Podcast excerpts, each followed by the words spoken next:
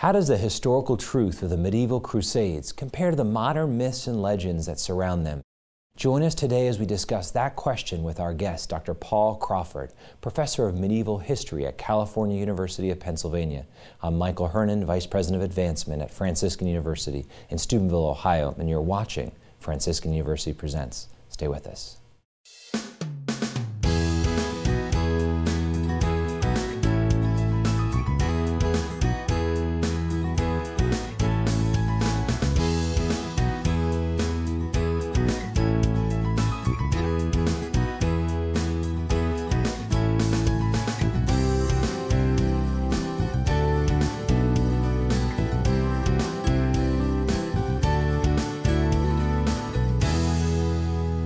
Franciscan University Presents. Uh, today we'll be talking about the Crusades. I'm your host, Michael Hernon, Vice President of Advancement here at Franciscan University. Joined here in our studios with our regular panelists, Dr. Regis Martin, Professor of Systematic Theology here at Franciscan University, Dr. Scott Hahn, who holds the Father Michael Scanlon Chair in Biblical Theology and the New Evangelization, and our special guest, uh, Dr. Paul Crawford. Uh, you have an undergraduate from Peru State University, an MA, and a PhD in Medieval History from the University of Wisconsin, and you're currently a professor of uh, history at the California University in Pennsylvania. Uh, your specialty is the Crusades and the military religious orders, such as the Knights Templar and, and others. Uh, and you've published a number of works on these subjects, so uh, we're so glad you're with us here today. Thank you. It's a pleasure to be here. All right, so we're talking about the Crusades, and, and there's a lot of that goes with that. But first, let's start. When we say the Crusades, what, what are we really referring to? Kind of just define uh, Crusades for us. Well, I think what most people are talking about when they think about the Crusades are the eight major expeditions to the Holy Land from Western Europe, beginning in 1095 in the 11th century and running up through the end of the 13th century to um, 1270. Um, that's not the only set of expeditions that qualify as crusades. Um, the English historian Jonathan Riley Smith has defined a crusade as basically an expedition in defense of Christianity called by the Pope and with strong penitential uh, overtones. And that covers expeditions to the Holy Land, to Spain, to the Baltic, to southern France. So much wider than what we might commonly Very think. much wider. Okay, and, yes. and the time frame was was a large. Was much larger. Really, the time frame for the Crusades should be thought of as running from the 11th century into the 17th. Wow. I would wow. say that the last crusade probably was in 1683 with the relief of the siege of Vienna. Okay, so so let's start with why why were the so if, if the if they had a penitential component to it, there was obviously a military intervention Mm-hmm. and called for by the Pope. I think those were the. Mm-hmm. Why were they waged? Why were the Crusades waged? Um, there's an English, another English historian who's given a very nice, short, concise answer to that. The Crusades were the long-term result of the rise of Islam Hmm. because they are defensive uh, expeditions in, in response to Islamic invasion. Yeah, so a reaction to uh, a provocation. Very much so. you know. Yeah. Yes. But they've been given a very bad historical rap, right? Um, yes, and unfortunately. why is that? Um, there are complex reasons for that. A lot of it, I think, goes back to Western self hatred, Hmm. really. Uh, a rejection of what the Christian West stood for, and therefore a rejection of the Christian West's right to defend itself. You know, perhaps some of your professors at uh, Wisconsin up- upheld that view. I, I would say that it's it's complicated though um, by the fact that the Reformation really represents a line of demarcation, because up until the Re- Reformation in the 1500s, there really was a broad consensus among Christians that what was happening was entirely justifiable on moral grounds through the natural law and as biblical grounds, because precisely because they're they're, they're, defensive wars. Mm-hmm. You know, at, at one point, Islam had basically taken two thirds of Christendom. That's right. And so, you know, it was a slow reaction, but it was an understandable action. And I think Luther, because the Pope called for it, mm-hmm. targeted that mm-hmm. and said that this was really, you know, to extend the, the tyranny of the, the papacy. And you know, that's when the questioning began. And then, of course, the Enlightenment represents an even more disruption, Yes. you know, a greater disruption. Yes, very much so. And, and so in today we've got from from Luther and the Reformation, Enlightenment, all the way through to, to modern scholars and, and throughout, really ca- casting aspersions and s- settling a lot of misinformation. A lot But, of, but you uh, know, if you zero in on the middle of 1500s as a kind of flashpoint, or maybe the 1400s, uh, the great primatial sees of Christendom have all been co-opted by Islam, Mm-hmm. Except for one. Jerusalem, Alexandria, Antioch, Yes. and then Constantinople. Yes. Yeah. Only Rome Yes, stands. only Rome. That's and right. you would think that the impulse to rally round Rome would be almost irresistible. Well, there was an impulse to do that, and even after the Reformation, that impulse there was a kind of an echo of that impulse in 1571 after the Battle of Lepanto, which was won by an Allied fleet, uh, Venetians, Papal forces, Spanish forces, I think.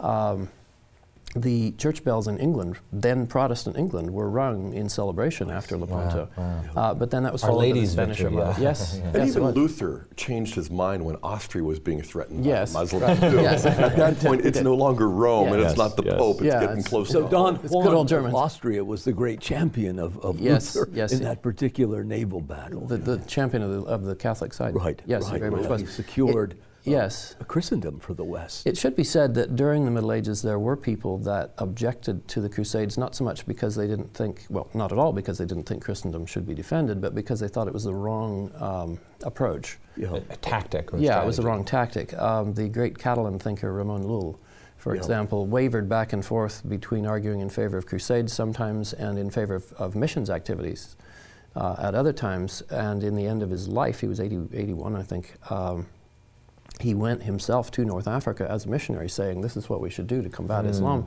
And what happened was he got his, his um, skull staved Right, by stones. He There's, a, there's an interesting parallel uh, when you consider the Dominicans. Mm-hmm. They were founded in order precisely to win back Mm-hmm. the Albigensians in Mm. southern France. But uh, that particular crusade uh, came to a, a, you know, a crashing halt uh, when these, these wonderful friars walk into these Albigensian villages to preach and Mm-hmm. to pray and by example and exhortation win them back Mm-hmm. to Rome. Uh, they- they're simply ignored. They're ignored, and therefore force had to be used. Yeah, the And- secular arm had to step in. The Albigensian Crusade is an interesting uh, case study for crusading. The church gets criticized for having used force against the Albigensians, against the Cathars.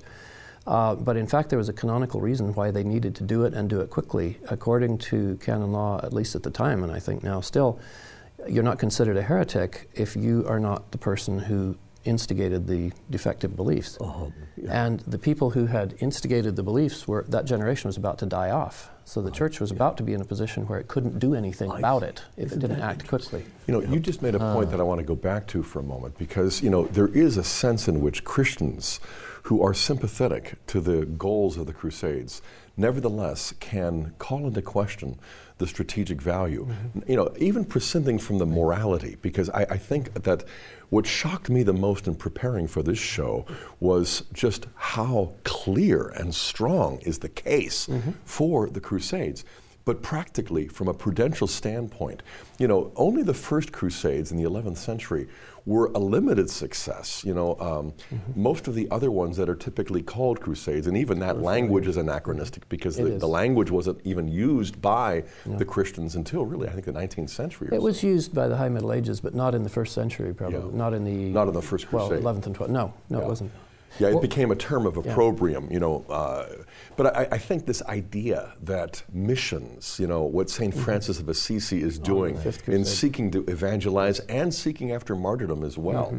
you know, that I think is a, is, is a real exemplary alternative, Mm-hmm. you know. Yeah. It was, but it wasn't very effective. That's right. Yeah. That's right. And he also preached the Crusades himself, and the Yes. Franciscans did. But too. I mean, this crusading spirit, I think, is exemplified in, in a diversity of ways. Uh, Francis represents one way. I, I think taking up arms on behalf of Christendom constitutes another equally legitimate Yes, way. and the thing that's at the core of both of those um, impulses is Jesus' words, greater love hath no man than this, that he lay down his life for his friends. Francis and Ramon Llull were doing it in one way.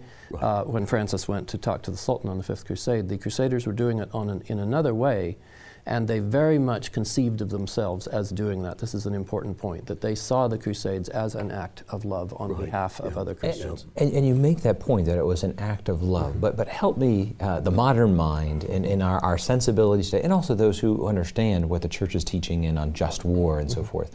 Uh, we say that, that there was a strong case for the Crusades, but this is the Pope calling for what some would call a religious war. Um, uh, you know, walk me through how this fits within Catholic uh, teaching on just war. It's rather easy, actually. Um, just war theory, of course, is the theory that says that there are some wars that are not only just, but it would be unjust not to fight them. Mm. Um, it draws on a tradition going back to Augustine, St. Ambrose. And St. Ambrose said something very interesting that has always stuck with me ever since I read it. And I'm going to paraphrase it, of course, but he said if you see someone doing a wrong deed, you see someone using force on someone else, someone acting unjustly to someone else, and you have the means to stop it, and you don't, yeah. you're morally guilty of that act that has been mm, carried mm, out by, by the perpetrator. Yeah. Um, and that includes force. If you have the ability to stop an unjust act by force and you fail to do it, you're morally guilty of it. And I think that the um, Catechism of the Catholic Church says something much the same. Yes. There's, a, there's a beautiful line in Romano Guardini where he says, I think quite prophetically, that at the end of the day, the sin of Cain and the sin of Pilate are morally indistinguishable. Mm-hmm. I mean, to kill your brother, mm-hmm. that's murder. Mm-hmm. But not to intervene mm-hmm. on behalf mm-hmm. of your brother mm-hmm. is equally let, murderous. Mm. Let me shift this, though, because it's not. It's not just an individual responsibility to intervene when you see another individual perpetrating some kind of violence. I think even more so when you have been entrusted with the responsibility of, say, caring and protecting your family. Mm-hmm. You know, mm-hmm. as a father of six and now a yes. grandfather of 9 I have this sense, you know. Certainly, the, the, the, shepherd lays down his life mm-hmm. for his sheep, you know, mm-hmm. um, but he doesn't lay the sheep down their no, lives, yeah, you know, yeah, and, and even better than laying down your life would be laying down the lives of the wolves who are attacking the sheep. Uh, yes. And, and, and not to, to not mm-hmm. do so would be a serious dereliction mm-hmm. of duty. Very serious. It would be an immoral sort of thing. Mm-hmm. This is why pacifism thrives on the basis of individualism, mm-hmm. where we really step back and fail to see the kind of corporate relations that we have in the family, in the town or village, and in the state, but especially in the mystical body of Christ, mm-hmm. where people we've never met are really and truly our brothers and sisters in Jesus because of baptism. And you know, for them, you know, I, I remember hearing when I was in Istanbul, Constantinople, about the sack of, con- mm-hmm. about the uh, the conquest, and mm-hmm. we had a Muslim guide who explained how merciful dhimmitude was. You know, that is the the enslavement of Christians. You know, it's the payment of a tax. You know, and you're allowed to worship mm-hmm. privately. You can't display anything publicly. You can't share the faith publicly, but you can do it all privately. Mm. And then the tax is gra- is raised to the point where Christian families simply can't afford can't it. Function. And, and he, he said, well, provisions were made though. And out stepped these two, a couple from Malta, and said the provisions were the firstborn son. Mm-hmm. I mean, it was shades of yes. Egypt. You oh, forfeited your firstborn son if you couldn't pay the tax. The and they didn't just take a few, they took a lot, and they trained mm-hmm. them as Muslim militants. Yeah, that's the, fo- the foundation of Janissaries in Exactly. Turkey. And, and, this Muslim guy did not view that as somehow reprehensible. Well, once the Maltese couple stepped forward and spoke oh, up, yep. he was mum. you know, because they were rehearsing the history of mm-hmm. the attack on Malta mm-hmm. right. and how the yeah. first wave of, mu- of Muslim militants were the children mm-hmm. of the Christians oh yes. who had been forfeited instead of the tax yes. wow. to be the warriors. 1565. And, yeah. and I think yes. that I think that's a crucial point. Uh, so we have uh, the Pope and the Church at the time calling out of an obligation. You know, mm-hmm. an obligation yes. to step in. An obligation uh, is right. And, yes. and, they did it out of love. Mm-hmm. Uh, but but but l- l- distinguish a little bit deeper. Some of the the um, you know some people get cast aspersions on the Christian activity versus. Mm-hmm the Muslim. Kind of mm-hmm. differentiate the, the Muslim uh, um, jihad, jihad mm-hmm. uh, versus what, what we would have uh, in the Christian response. Once again, it's pretty easy to do. Muslim jihad is a religious obligation for Muslims to extend the area that Muslim law is observed, the, mm-hmm. the Dar al Islam in, in Islamic terms. Um, it doesn't have to be done by violence, but it certainly can be and very often is. So, jihad is something that is aggressive and expansionistic the Christian idea of crusading is exactly the opposite. It's defensive. Yeah. Um, crusades were never ever supposed to conquer land that had never been Christian. Uh, it is designed to protect uh, Christians who are either under attack or under the kind of dhimmitude, the kind of servitude that you're talking about, Scott. Uh, and uh, it, it's, a, it's a completely different kind of thing. It's a defensive, reactive kind of activity that is, as we've been talking about, designed as an act of love. mm. to protect those who need to be protected. So, kind of really the exact opposite. The two are very often equated as being that's the right. same kind of thing, but they're, they're night and day, really. Yeah, and I think that's the crucial thing is that when, is. when, when the Crusades are brought up, it's like, oh, well, they all were in it equally and, mm-hmm. and, and they both have mm-hmm. blood on their hands. But that's it's very, true. very different uh, historical case. And that's what you're both making in your writing and your mm-hmm. teaching mm-hmm. are really showing that. Uh, stay with us on Franciscan University Presents as we go into some of the myths uh, behind the Crusades. Stay with us.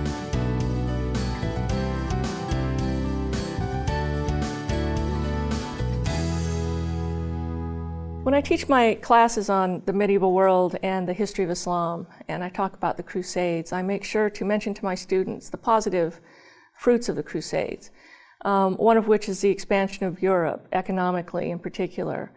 Um, there was a, a, huge economic upswing in the High Middle Ages. And there was also this evangelical awakening in the High Middle Ages with the interest in the Holy Land. Um, there was more interest in uh, reading and living the gospel living the apostolic lifestyle.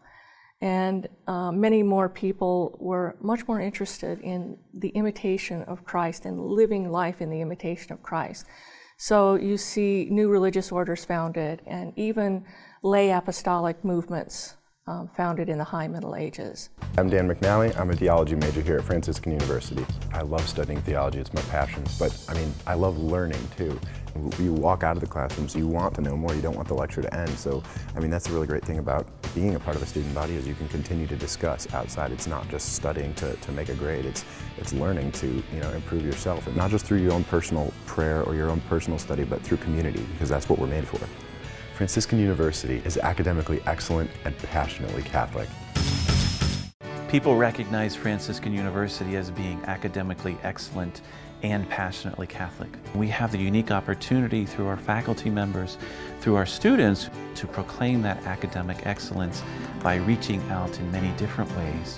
We also remain passionately Catholic in the way in which we are able to worship, the way in which we are able to uh, bring that love of Christ to others on a daily basis. It's important for us to be able to embrace both.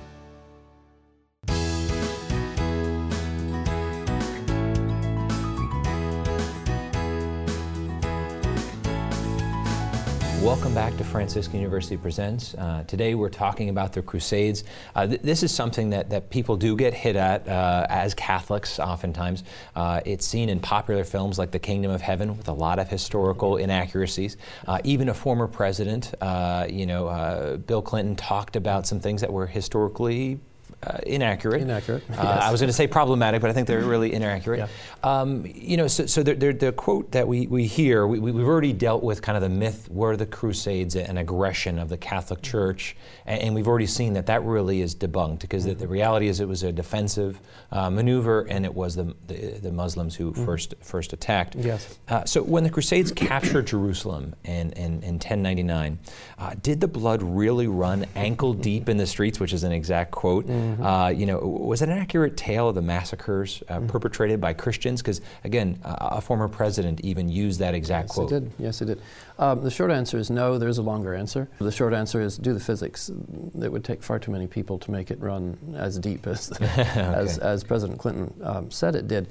He was drawing on a Crusade Chronicle to make that statement, Fulcher of Chartres, uh, but he was using it very clumsily. You can't take ancient and medieval documents at face value. You have to know the context that they're writing in. You have to know the purpose of what they're saying. And Fulcher was writing something that was very significantly a um, advertising tract, a PR tract, and a little bit of a boastful uh, statement. Also, um, pulling in, drawing on Old Testament imagery. Mm. He's very consciously drawing on Old Testament imagery of victories that the Israelites had won over their foes and saying we're, we're doing the same kind of thing. Yeah. Uh, but no, the blood did not run to the horse's bridles or knees or whatever. Yeah, this is this is all drawn from the Book of Revelation it's as well, from which Revelation is from the well. Old Testament. Yes. yes. But the whole point is to show that the, the, the, the struggle, the conflict is between evil and evil good. and good. Yes, it's not and meant to be taken factually or mathematically. That's right. And it's, it's very problematic, as you but said. E- even if you concede uh, the point that, that Clinton is making, and mm-hmm. it's polemically self serving, Yes. Uh, something survives, uh, namely uh, the fact that abuses, atrocities mm-hmm. yes. have always been committed. but uh, the, the principle of uh, abusus non tollit usus, I, I think, should govern Mm-hmm. uh, the Explain situation. Uh, And abuse, that, that instance. vindicates it. The abuse doesn't abolish the use. Correct. I mean, we committed countless atrocities during World War II Yes, to. Mm-hmm. rid the world of, of that scourge. Uh, called Nazism, Yes. but nobody invalidates that crusade in Europe, which is how Eisenhower described it. Which is a very good, uh, very good parallel. But there's something else that needs to be mentioned in terms of that massacre, uh, and that is the laws of war that applied universally to everyone in the ancient and medieval world, and really up into the modern world. When a city is besieged, if it surrenders, um, then it can make terms, and the lives, and to s- a certain degree, perhaps the property of the people in the city are spared. If a city decides to resist and take its chances, then if it falls to storm, everything, the people, the belongings in the city belong to the conqueror. Uh, now, that may be very unpleasant, and I certainly would not want to be present at such an event on Right, either the right. conquering or the defeated side, but that is the law. This was the war. common law. This is the I law mean, the war. Muslims observed it fastidiously, and Very fastidiously ruthlessly. I mean, ruthlessly. when you look Yes. at how the Muslims conquered Yes. Christian lands for centuries, building up until Mm-hmm. 1099 when Jerusalem falls, you know, you, you see a horrendous record completely whitewashed Yes. and forgotten. And I think Yes. more to the, The point context is of that is missing. You know, I think we It is. project ourselves in our own self-contempt in acting as though this was all, you know, proto-colonialization. Mm-hmm. You know, that this was our attempt, you know, as the first world to kind of colonize the third world. But as you've pointed out, and as Professor Tom Madden has pointed out, Mm-hmm. Islam was the first world. You know, the Muslim civilization was the superpower really up until Yes. about the 16th century. Yes. Europe through the 11th, 12th, and 13th centuries was more like a third world. Yes. Yeah. And, and they were the ones who were being colonized by Very much. force. Yes. You know, with Asia Minor falling as it did, you know, in Yes, the 11th yes. century and so on. Yes, and, and we don't have nearly time enough to list all the Muslim massacres of Christian cities, but just to list two or three. Christmas Eve 1144 in Edessa, the Muslims broke into the first Crusader state and massacred all, they, they targeted specifically all the Frankish Christians. It was really an act of ethnic cleansing or genocide. Killed them all. Two years later, when the Armenian Christians there asked for the Crusaders to come back and, and uh-huh. save them from the Muslims and rule them, the Muslims came back again and killed all the Armenian Christians. In um, 12, I think it was 68, uh, the Muslims took Antioch from uh, the, the capital of that northern Crusader state and massacred so many of the Christians there that most of the noble families of Antioch simply disappear from the historical record. They're all dead. Uh, 1453, uh, the, the fall of Constantinople, enormous massacres, rapes of nuns. Uh, I mean, this is all part of the laws of war.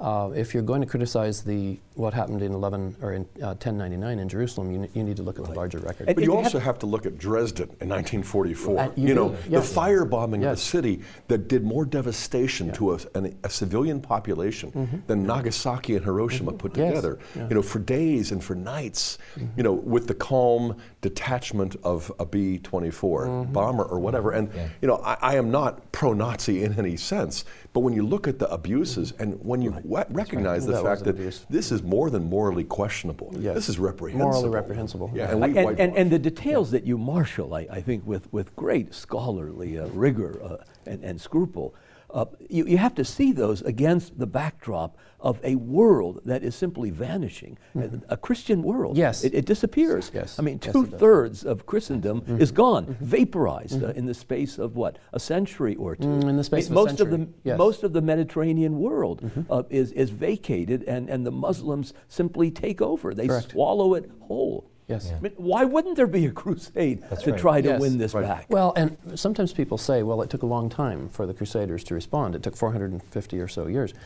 It took that long for a crusade to be declared, but it did not take that long for Christians to counterattack. Christians had been counterattacking in other ways. The Byzantines, the Eastern Christians, had been counterattacking repeatedly.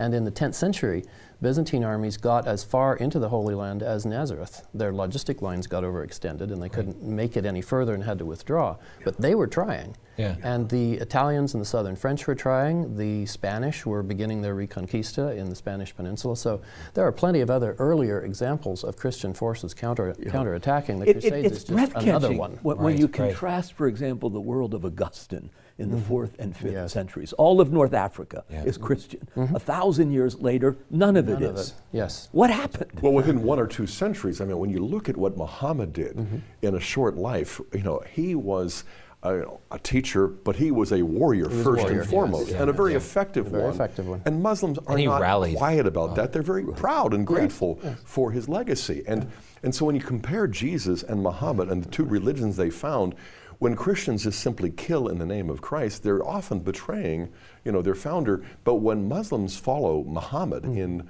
uh, you know, conquering the Dar al Jihad, that part of the world that has not submitted to the Dar al Islam. You know, uh, this is something of imitative behavior, and it's something that is virtuous in their understanding.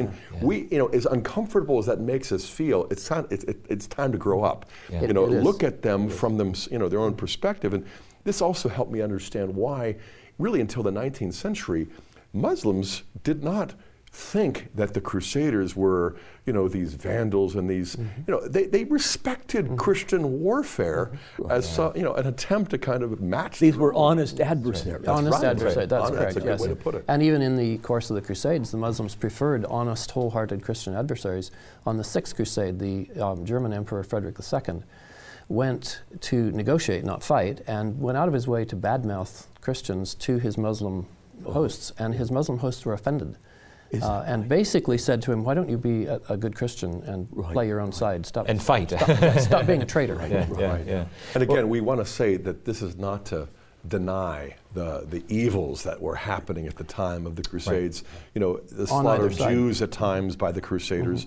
You know, Pope Urban II condemned that. As did Bernard of Clairvaux. That's right. That, that was not an integral part of the Crusades. no, in fact, it was a violation It was a of the violation. spirit. There, there were plenty of violations of the spirit and of the rules for the Crusades, but that, as you said, doesn't uh, invalidate the principle. Yeah. And, and, and just to go to a- another myth here, just in our limited amount of time, I mean, it's often brought up, you know, we, we we just talked about the, the, some of the atrocities that are often thrown that are really missing context and historically inaccurate.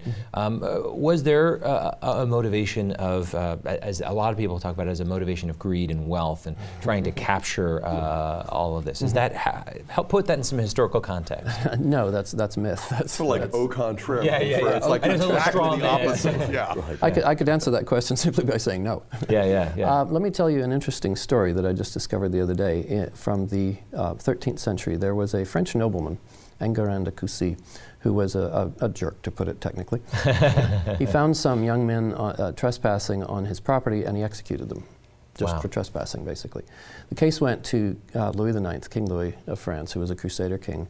Uh, Louis tried him, found him guilty, and among other things, sentenced him to three years' crusade right? which he had to redeem by paying 12,000 livres, which is a, a huge amount of money. Yeah. Um, I'm telling you that story to show you that by the middle of the 13th century, crusading was viewed as so difficult and so dangerous and so expensive that it was along the lines of a fine. okay, okay. So instead of a penitentiary being slapped, you know, put in there, this is a penitential. Which happened Yeah, very many right. times to Yeah. a lot of people. So people weren't Yes. rushing off to, to, to make their money No. in the It, crusade. Uh, it became a means of atonement. of It became a means of atonement. for sin. Mm-hmm. For One of the reasons that people think that it was a, an opportunity to make your fortune is again going back to Fulcher of Chartres, to his chronicle, the same one that said that Jerusalem's streets ran so deeply with blood. He also said, "Come east and, and be, become rich and, and get Yeah. a, a, Uh-huh. a large amount of land to rule." That's an advertising brochure, Right, and it's, right. it's probably not much more accurate than the ones you get for condos in Florida. yeah, or join the army and see the world. Pretty much, And, yeah. and they often had a fund. Uh, reading reading all of your articles, there, there's there's a number of uh, references to them having to fund it, and upwards of six years worth Yes. of taxes for one of the kingdoms to just fund a crusade. on the Seventh Crusade for Louis the Louis the Ninth. Um, it's it's very hard to translate medieval money into modern money, but roughly speaking, for a knight to go on crusade, it would have cost him about the equivalent of two hundred and fifty thousand dollars today. I see. So they had to do things like And this was voluntary, is this this was correct? voluntary And risky. The, um, I mean, and the, risky. the point Their is, lives you know, in the first crusade, many of them, most, you know, Mm-hmm. did not return. You know, and, and, the, and the losses are And staggering. Losses people are knew very that, high. right? I mean, Yes. so people Yeah, I think was you're very there's confident. seventy-five percent Yeah, as, it's- as a yes, casualty it's rate. Extremely That's pretty high. high. It's That's an extremely high. unbelievable. Uh, yeah. Well, can you explain? I mean, this is the puzzle that, that I, I, need to have you uh, uh, figure out for us. The, the widespread caricature, which, which strikes me as pretty wicked, because the, the points you make are transparently obvious. Why haven't others cottoned on to it, particularly scholars? I mean, you came out of the University of Wisconsin, which is sort of a hotbed of liberal scholarship. How did you survive that? And, and the students you teach now, Uh, what, what do they make of, of these claims? Well, the answer to your first question is grazie Dei, I think. um, crusade historians actually have done a rather good job of dispelling the myths.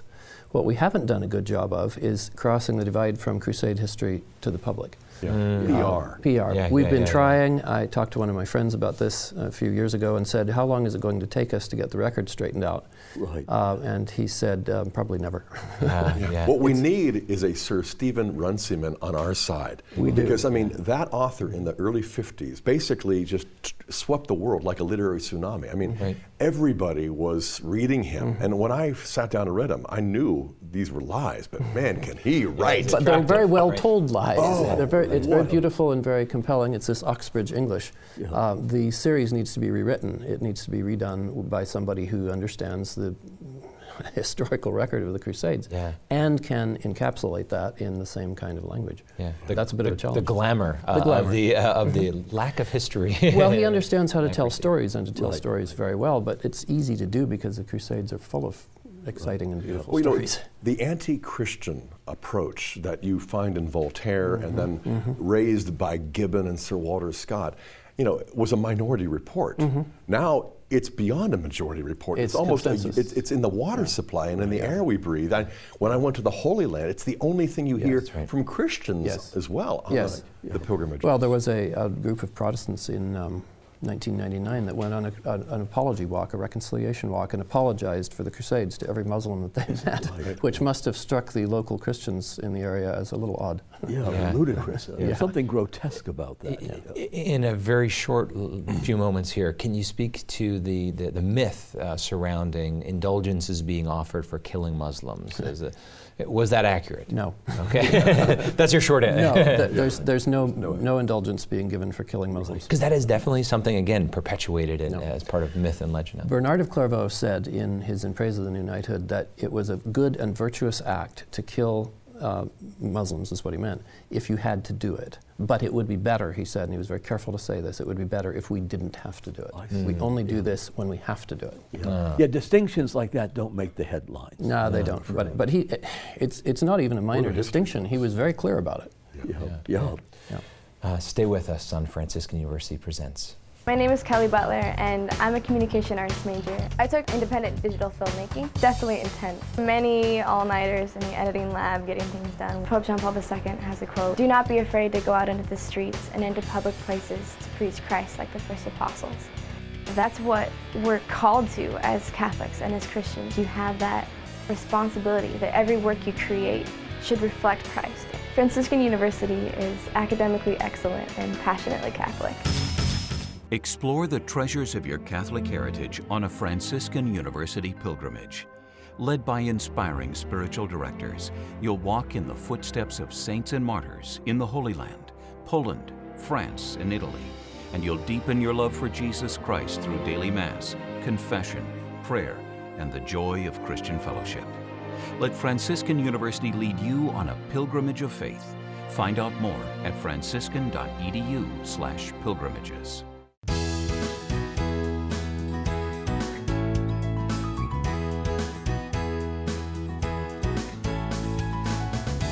Welcome back to Franciscan University Presents. Uh, this entire program springs forth from the very heart of Franciscan University. Uh, it's being taped right now in our communica- communication arts studio. Um, our, our students are operating the cameras and equipment. Our panelists, as well as myself, are here at Franciscan University. Uh, Dr. Crawford, we've been talking about the Crusades, and uh, I I really appreciate you unpacking some of the myths. Uh, y- you mentioned something as we kind of closed out about this apology walk, and uh, I and others may have thought Pope John Paul actually apologized for the Crusades. Could you help set the record straight? Sure. Uh, he didn't. I like your very short answers. It's good. The- well, there's short ones and then there's, there's right. unpacked ones. He did not apologize for the Crusades. He apologized for things that Catholics might have done that were wrong in the course of the Crusades, which is a very different proposition. And it wasn't hypothetical. He didn't say might have done. He acknowledged that there Yeah, were many But there were that things were that were wrong, done, that were wrong. Right. right. And there were. you know, the Crusades themselves were not the thing that he apologized No, for, they but were the abuses. you No. know. Yes. Right. No, did not and really could not because the Crusades were uh, designed and supported and promulgated by centuries and centuries of his predecessors Right. as an activity of the church stemming really from the magisterium. Uh, so you really cannot, as a Catholic, say that the Crusades were unjustified. You can say that this or that action in the Crusades was unjustified, and that's fine, and, and I could pick some out and tell you about them. Right, Uh, right. Although there are probably fewer than most people think. Yeah. But you cannot say that crusading as an activity is unjustified. The Church has already spoken on that. Yeah. And also a disproportionate ratio of Muslim, y- you know, violence to Christian. Yes, indeed. Yeah. Yes. You know, when I was in the Holy Land, repeatedly, but earlier this year, you know, uh, it's one of those things where I go with my wife and I have to brace myself because invariably, you know, she will speak up in defense of the Byzantine, you know, and, and of the Crusaders.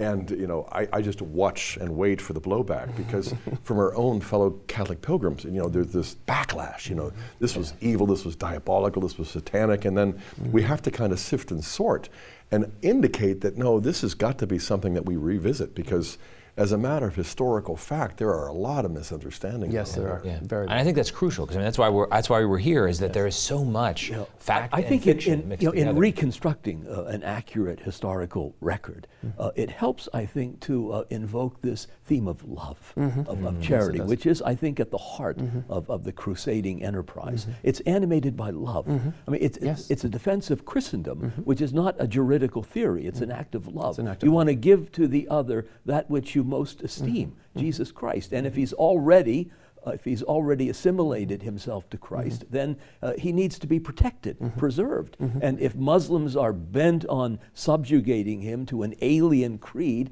then Mm-hmm. you know good men ought to intervene to protect him. Yes, and you said something important and interesting there. That is that we need to go back and look at what they thought of what they were doing. That's right. Yeah. Um, and you need to do it carefully because it's easy to take a modern mentality back to medieval sources and say, oh, I know what they're talking about, as in the case with Fulcher of Chartres. He said the blood ran this deep, so he must have meant it. No, he didn't mean it. Um,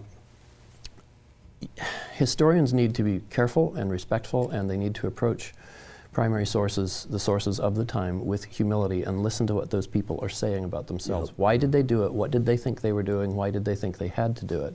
And if you read Crusade history sources with that level of humility and that ability to listen to what they have to say, you will come up with a very different idea about what the Crusades were than what you find in U.S. news and Time and Yeah, Newsweek. and that's, and that's what I really, I, I would love for you to just unpack that a little bit, you know, of, of what was in the mind of the average uh, person in, in medieval uh, uh, Christendom, if you will, and i- i- in light of the Crusades. What did they think? I mean, not the, not the, the PR uh, version, if you will, but what was really in the mind of those? How did they view the Crusades? Well, first of all, once again, to keep repeating this, they viewed it as an act of love. Uh, they also viewed it very significantly, and we forget this in the modern world, but they very significantly viewed it as an act of penance. Crusading and, and penance, uh, as in penance after confession, was a very significant element of the Crusades. Um, it was unpleasant, it was expensive, it was dangerous, it was likely to result in your death.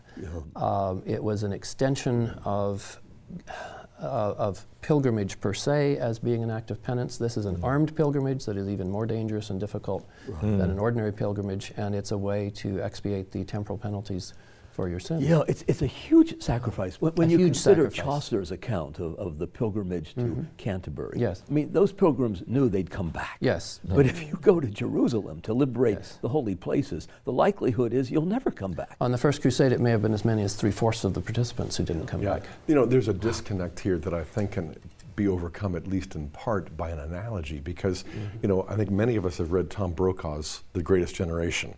And you can see through the eyes of men, just like my dad, what it was like to fight and to sacrifice and to go overseas, mm-hmm. either the Pacific theater or the European theater, and how many lives were lost, but how much, how much more than just life was lost. I mean, it, it was a, it was a tremendous sort of secular penance. Mm-hmm. Mm-hmm. Yes, Uh, and you can fair. look at it cynically after the fact and say, no, it was just an attempt to kind of spread things, mm-hmm. you know, American.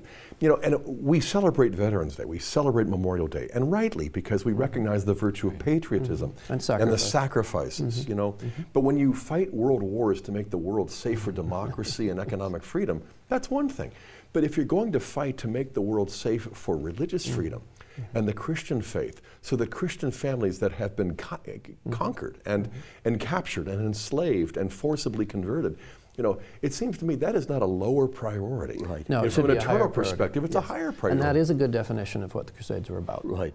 Well, and in your in your elaboration of this myth, uh, a- a four-part myth, Uh, one of the charges that, that, that, that is typically made is that these guys were governed by cynicism. They didn't believe the propaganda. That's not It was true. all claptrap. Yeah. They were driven by, by a lust for conquest and money and, and a kind of weird piety. Mm-hmm. But, but all of that is, is balderdash. They were driven by this desire to liberate something sacred, Mm-hmm. something precious, and they were prepared to make a supreme sacrifice Yes. of self, their Yes, own blood. They were. I'm working on a biography of a crusade leader, Renaud of Chatillon, who was murdered by Saladin after the Battle of Hattin in 1187. And his grandfather, I believe it was, was the Lord of Donzy and the Count of Chalon in northern France. The county of Chalon was a, a significant principality, a county rather. His grandfather sold that county in order to raise the money to go on crusade, so he pretty much permanently alienated it from the family, which is something that medieval nobles didn't like to do. right. But he did it in order to get the money to go on. It was a, a second part of the first. You know, crusade. Aristotle teaches that property is really an extension of the self. Mhm, and he so was to giving- divest yourself of your property, Yeah. that's an enormous uh, depletion. Yes, and they did it habitually and commonly. You had to do that to go on crusade, and everybody knew it. So when, when, when, when we commit this blackguardism uh, about, about our ancestors, that, that's a kind of historical libel. Uh, we Mm. We slander the dead. Mm. we dishonor them. We, we don't take seriously the motives that they pretty plainly set out. For anybody who is serious about being able to practice his or her faith uh, freely and openly, and to the extent that you want to be able to do it, for anyone who has that orientation to be uh, negative about the Crusades is an act of ingratitude, I'm afraid. And, And- it- it's and our family ignorance. history. And ignorance. And ignorance. ignorance and Yeah. ingratitude, yes. And because it is, it is our family history. It's Yes. part of our lineage. It's Yes. part of our understanding. Whether or not we have direct descendants who were in the Crusades or not, it's part of our, our corporate history. Yeah.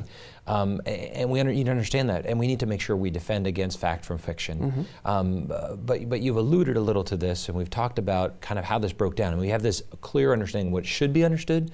But, but but historians haven't approached it. Uh, popularists haven't approached it with the humility you called for, and and that's probably where it started breaking down uh, in in our current understanding, the cultural understanding today, uh, was really broken down. Is that is that an accurate way to say that that whether it be from the Reformation, Reformation, or um, other popular works, where did this idea, this true understanding, historically accurate understanding, really start breaking down? When when did that fall apart? Really? Well, as Scott mentioned earlier, the Reformation is a significant moment when it breaks down. Luther, I think, at one point said, or is said to have said, he'd rather have the Turk than the Pope. Um, Is that right? I, I'm not sure he meant it, but Yeah. he said some extreme You know, things. some, which some Byzantines said too. I And think he was Byzantines also said it sometimes, yes. So p- it's partly from the Reformation, partly from, um, on the part of some, not all, Byzantines' uh, distaste for the Pope. Uh, it comes from the Enlightenment. Certainly, Voltaire told a lot of um, Yes. lies, I'm afraid, about the uh, Crusades and about other aspects of Christianity. Voltaire preferred Islam. Uh, what as a time frame is that? This is the 18th century. Okay. Voltaire is the earlier 18th century, and he preferred uh, Islam as a government religion to Christianity. He was quite clear about it. But you also get it at the end of the 19th century. In the 19th century, there were Europeans who were pro-imperialism, and they tended to glorify the Crusades, seeing them as imperialistic activities. They were wrong; they weren't imperialistic, but they were positive about them because of their misunderstanding. Any European who was anti-imperialistic was negative about the Crusades, again from a mistaken idea. Uh, and then when you get Marxism and people like Lenin who were so anti-imperialistic, they looked at the 19th century's understanding of crusading as imperialistic and rejected it. But, but it's again from a misunderstanding of what crusading is about. It's never imperialistic. Right. The, the, the figure of Voltaire, I think, is fascinating because he represents a kind of symbol. Yes. Of, he, he's a cynic, really. Very and a much so, parasite. yes. I mean, it, it- it's the confiscation of the spiritual riches mm-hmm. of Christianity by men who no longer believe Yes. in Christianity. So, so they feed off what they regard as a corpse, and mm. yet it's life giving. Mm. Uh, and and I, I resent that. I mean, enough. somebody needs Yeah. to go back and exhume Voltaire and try him and for also these rec- crimes. and recognize what an emblematic figure he is because his name is now legion for there are so many intellectual parasites who advance their own agendas based upon the capital the little residual capital Yeah, that is left we're spending. Christendom yeah I want to also mention that you know we had the luxury of having a, a lunch out at Bob Evans yes, months ago. A very pleasant one. yeah, and uh, look forward to more of those. Mm. But you pointed out to me back then the works of you know Jonathan Riley mm-hmm. Smith. Mm-hmm. What were the Crusades, and more recently the Crusades, Christianity and Islam, a mm-hmm. British historian, yes. as well as an American historian, Thomas F. Madden, mm-hmm. as well as the works of Dr. Paul Crawford. um, you know, these sorts of things are accessible. Yes. They're understandable. I mean, there's scholars who write a lot of scholarly articles that you have to be an academic to really appreciate, mm-hmm. but they're also breaking it down so that ordinary people who are highly motivated can get this and give it to other people as well. Mm-hmm. You know, when I became a Catholic, you know, Mary, the Pope, purgatory, the saints, all of the usual issues, suspects, you know. Mm-hmm. But I mean, the Crusades, I mean, that's the one thing that Protestants and Catholics agreed on. These were reprehensible and horrible things, you know. So this was like a citadel off in the mm-hmm. distance, you know, ruins, you know. I, I'm, I do not even need to go there. And when I went there, I'm like, oh my goodness, yet one more has one to more. fall. That's right. Yeah, yeah, yeah. yeah. Oh. yeah. Too many put those up as obstacles. I mean, w- what's the impact of this, do you think? I mean, this is taking you maybe out of your expertise, but, but looking forward today, at, at our appreciation, we have presidents who are quoting some inaccurate things. What does that really mean in our relations and our understanding kind of going forward? Mm-hmm.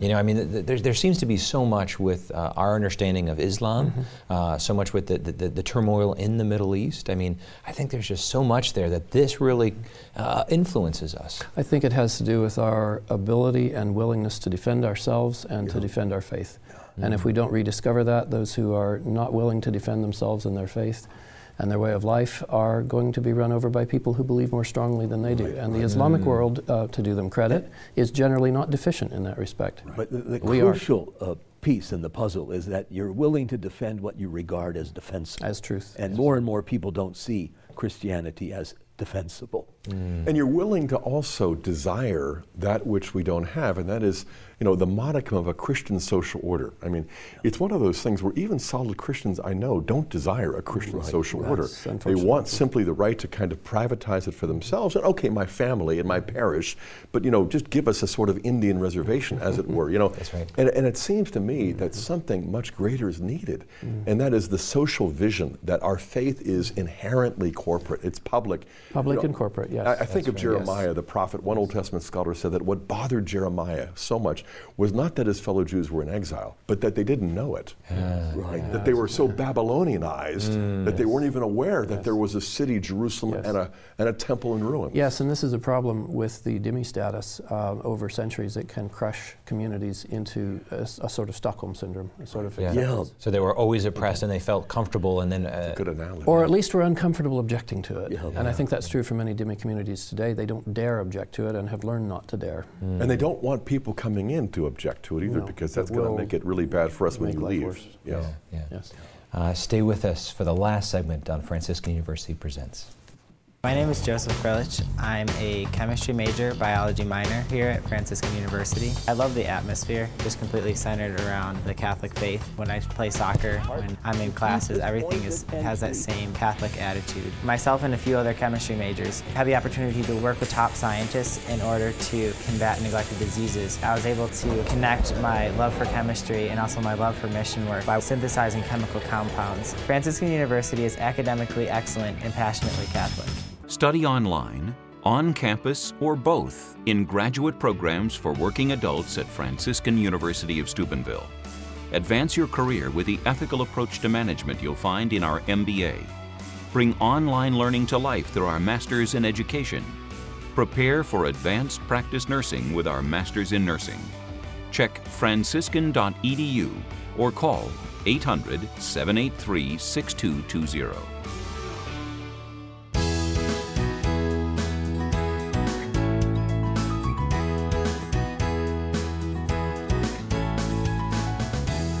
Welcome back to Franciscan University Presents. We've been talking to Dr. Paul Crawford, professor and author, uh, about the Crusades. Uh, this is our final segment, yeah, Regis, yeah. so could you start off our kind of summations? oh, gosh. There's a, a, great many things that I'd like to say, but, uh, and, and not the least of, of them is uh, a gesture of, of gratitude and thanksgiving to you for having come. Uh, you exhibit uh, a learned enthusiasm, which uh, I, I, find infectious. I'd love to have been one of your students. Of course, I'd be much older than you, but uh, I would find uh, your material highly contagious. And uh, I'm struck by that word gratitude because uh, in the break before this final session, you mentioned, and, and, it's haunted me, this image of going home to God and, and being sort of accosted by your ancestors who want to know, what did you do to advance the cause of, uh, of, of, Christendom? And, and, you know, if your hands are empty, uh, maybe you didn't do anything. Uh, but at least in the classroom, you can give witness to the truth. And, and, and the truth, in the end, I, I think, will vindicate you before the councils of, uh, of eternal uh, judgment. Uh, another point uh, Chesterton speaks of the democracy of the dead, mm-hmm. that we ought to mm-hmm. give votes to the most obscure of all classes, mm-hmm. our ancestors, our ancestors in the faith. We, we owe them something, some deference. Uh, and, and I think by telling the truth about what they did, uh, that, that, I think, is the tribute we pay uh, to their memory, and we keep it alive. And one particular memory I have, which uh, came to mind in, in the course of uh, preparing for this uh, show, was something my great friend and mentor, Fritz Wilhelmsen, did. Mm-hmm. He was an assistant professor at the University of Santa Clara in California in the mid 1950s when the Budapest uprising took place. And he spoke to the student body and galvanized about 1,400 of them mm. to sign on as crusaders to go to Hungary mm. to help their brothers uh, lift this, mm. this yoke of Soviet tyranny. Of course, he was refused by the State Department. We don't need you. and, and the Eisenhower administration wasn't going to do a damn thing to help uh, Hungary. But for Fritz, that was a kind of uh, that was a kind of uh, flashpoint. It indicated uh, that America was not really interested in liberating these captive peoples. Mm. And that's very different from the attitude that motivated our Christian forebears. Yes. They were determined to do something, and, and by God, they succeeded in, in, some, in some modest yet measurable way to make life more hospitable mm-hmm. to Christians in the places where, after all, their faith had been founded. Mm. Thank you, Regis. Scott? You know, I'm reminded of the, uh, the homilist who gets up to give a, a homily on ignorance and apathy. And uh, he says, The two biggest problems in the parish are what? And the fellow in the front row leans over, I don't know and I don't care. I would add a third one, and that is ingratitude. Mm. You know, mm. uh, I do think the ingratitude is great. I hope and pray that the, in, the ignorance is far greater, and I suspect that it, it is. But debunking this myth, I think, is, is, is, really become something big. And not just for me, but for all people who are on the side of truth. You know, um, and not just historical truth, but I mean contemporary circumstances historical truth is important in itself to clarify the record and to get it right, mm-hmm. uh, and to go back and to recognize these are wars of defense, that these are just wars, these are justifiable wars. Abuses were committed, you know, and all of that, but not quite like what we did, you know, at Dresden and other things too. Mm-hmm. Uh, and yet we celebrate our veterans rightly. At the same time, we acknowledge some excesses. But you know, Samuel Huntington speaks of the bloody borders of Islam, mm. and, and how the vast majority of all of the major conflicts that still go on are you know in Islamic countries. And it's not a, a, coincidence. It's a, it's a fact of history and it's a moral reality that we have to face, you know. Mm-hmm. And, and when we do the historical work, I think we, we pull back the ivy and we suddenly are looking at what is this? It's the front door mm-hmm. into a Christian Catholic way of understanding social order and, mm-hmm. you know, uh, Western history. And it's, it's, it's not coming too soon, you know. This rediscovery, I think, is going to reawaken in us a desire to go back and get history right, but also to get the present and the future right as well. And to recognize that there is a time and a place to fight. Mm-hmm. And you know, there is a time and a place for gratitude as well. Your work, and I know Mike is going to mention this is available on Faith and Reason, that article on the four myths is indispensable reading. But what you've recommended in the works of Jonathan Riley Smith, especially this book, The Crusades, Christianity and Islam, mm-hmm. I gave it to my 19 year old and he devoured it, you know, and mm-hmm. my kids are all reading it. And so thank you. Keep up the great work and let's just share the load. yeah, yeah. Thank you, Scott. Paul? Well, I think that we've covered most of the major points already. It's important to think of the Crusades as defensive activities. Mm. Uh, they are not offensive. They were never supposed to be offensive. They were never supposed to be about conversion. Uh, they were the first great Western counterattack against Islam. They weren't the first counterattack against Islam, as we mentioned earlier in the show. Um, the Byzantines had fought back, the Italians had fought back, the Spanish had fought back. Uh, but these were the first great Western counterattacks against Islamic aggression, and the first one that was um, centrally directed by the Pope. Um, any, for anyone who believes that human beings of whatever faith uh, or ethnic background or whatever have a right to defend themselves against aggression, if that's what you believe, and most people do when pressed, uh, then I don't see how you can condemn the principle of the Crusades. You can condemn this or that thing that happened in the course of them, but you can't condemn the principle because they were an act of self defense uh, and an act of love, as we've also said, um, on behalf of the Crusaders for those that, that they were trying to defend. Um, the Crusades, uh, we mentioned something earlier in the show that, that we didn't get time to follow up on. Um, there was really only one truly successful crusade, and that was the first one. The Third Crusade was also partially successful. The rest of them were pretty much failures. Uh, and as a venture considered as a whole, given its own aims of recovering the Holy Land and protecting Eastern Christians, the Crusades really have to be considered a failure because, in the end, uh, Catholic Christians lost the Holy Land and were driven out of the territories that they had tried to defend. But they also need to be considered as a success um, in the sense that by creating a counterattack, by driving Islam back for a little while, um, they managed to buy Western Europe, Christian Catholic Europe, time to grow up. Mm-hmm. So that mm. by the time the Crusades had pretty definitively failed by the 15th century, Western Europe was strong enough to defend itself right. and to preserve its own Christian uh, way of life. Temporary success, but uh, they did give Western Europe time to survive. Uh, and I think, Regis, you, you brought up something that is very important uh, that we were talking about during the break. As modern people, we need to look back at our ancestors um, and look at what they did. Look at the fact that they gave up their careers, their treasure, and in very many cases, their lives. Uh, and recognize that as Catholic Christians, we believe that we will meet these people someday. Very many of these people died for their faith, which mm. makes them automatically a martyr, which makes them a saint, mm. um, if I understand my theology correctly. Uh, so, if we are fortunate enough to get to heaven ourselves, we will meet them someday, and they will tell us what they did and ask us what we have done in their defense. Uh, and I hope that we all have a good answer to give to that question. Mm-hmm. Thank you. Thank you. Uh, we've been talking to Dr. Paul Crawford. Uh, if you have been interested in the subject that we've been discussing today, the Crusades, you need to go to faithandreason.com or just ask us. Uh, the four myths of the Crusade are available to download, or we'll send them to you. Um, I want to invite you to be a part of Franciscan University's mission. Uh, our mission is to transform the world through the students and the people that we educate and form. Uh, come and be a part of uh, this education and this life here on our campus by going for a degree um, or going online in our distance education. Uh, or join us at one of our summer conferences or pilgrimages to holy shrines like the Holy Land um, or go to faithandreason.com and be equipped with all the tools you need to be a part of the new evangelization. And until next time, may the Lord bless you and keep you.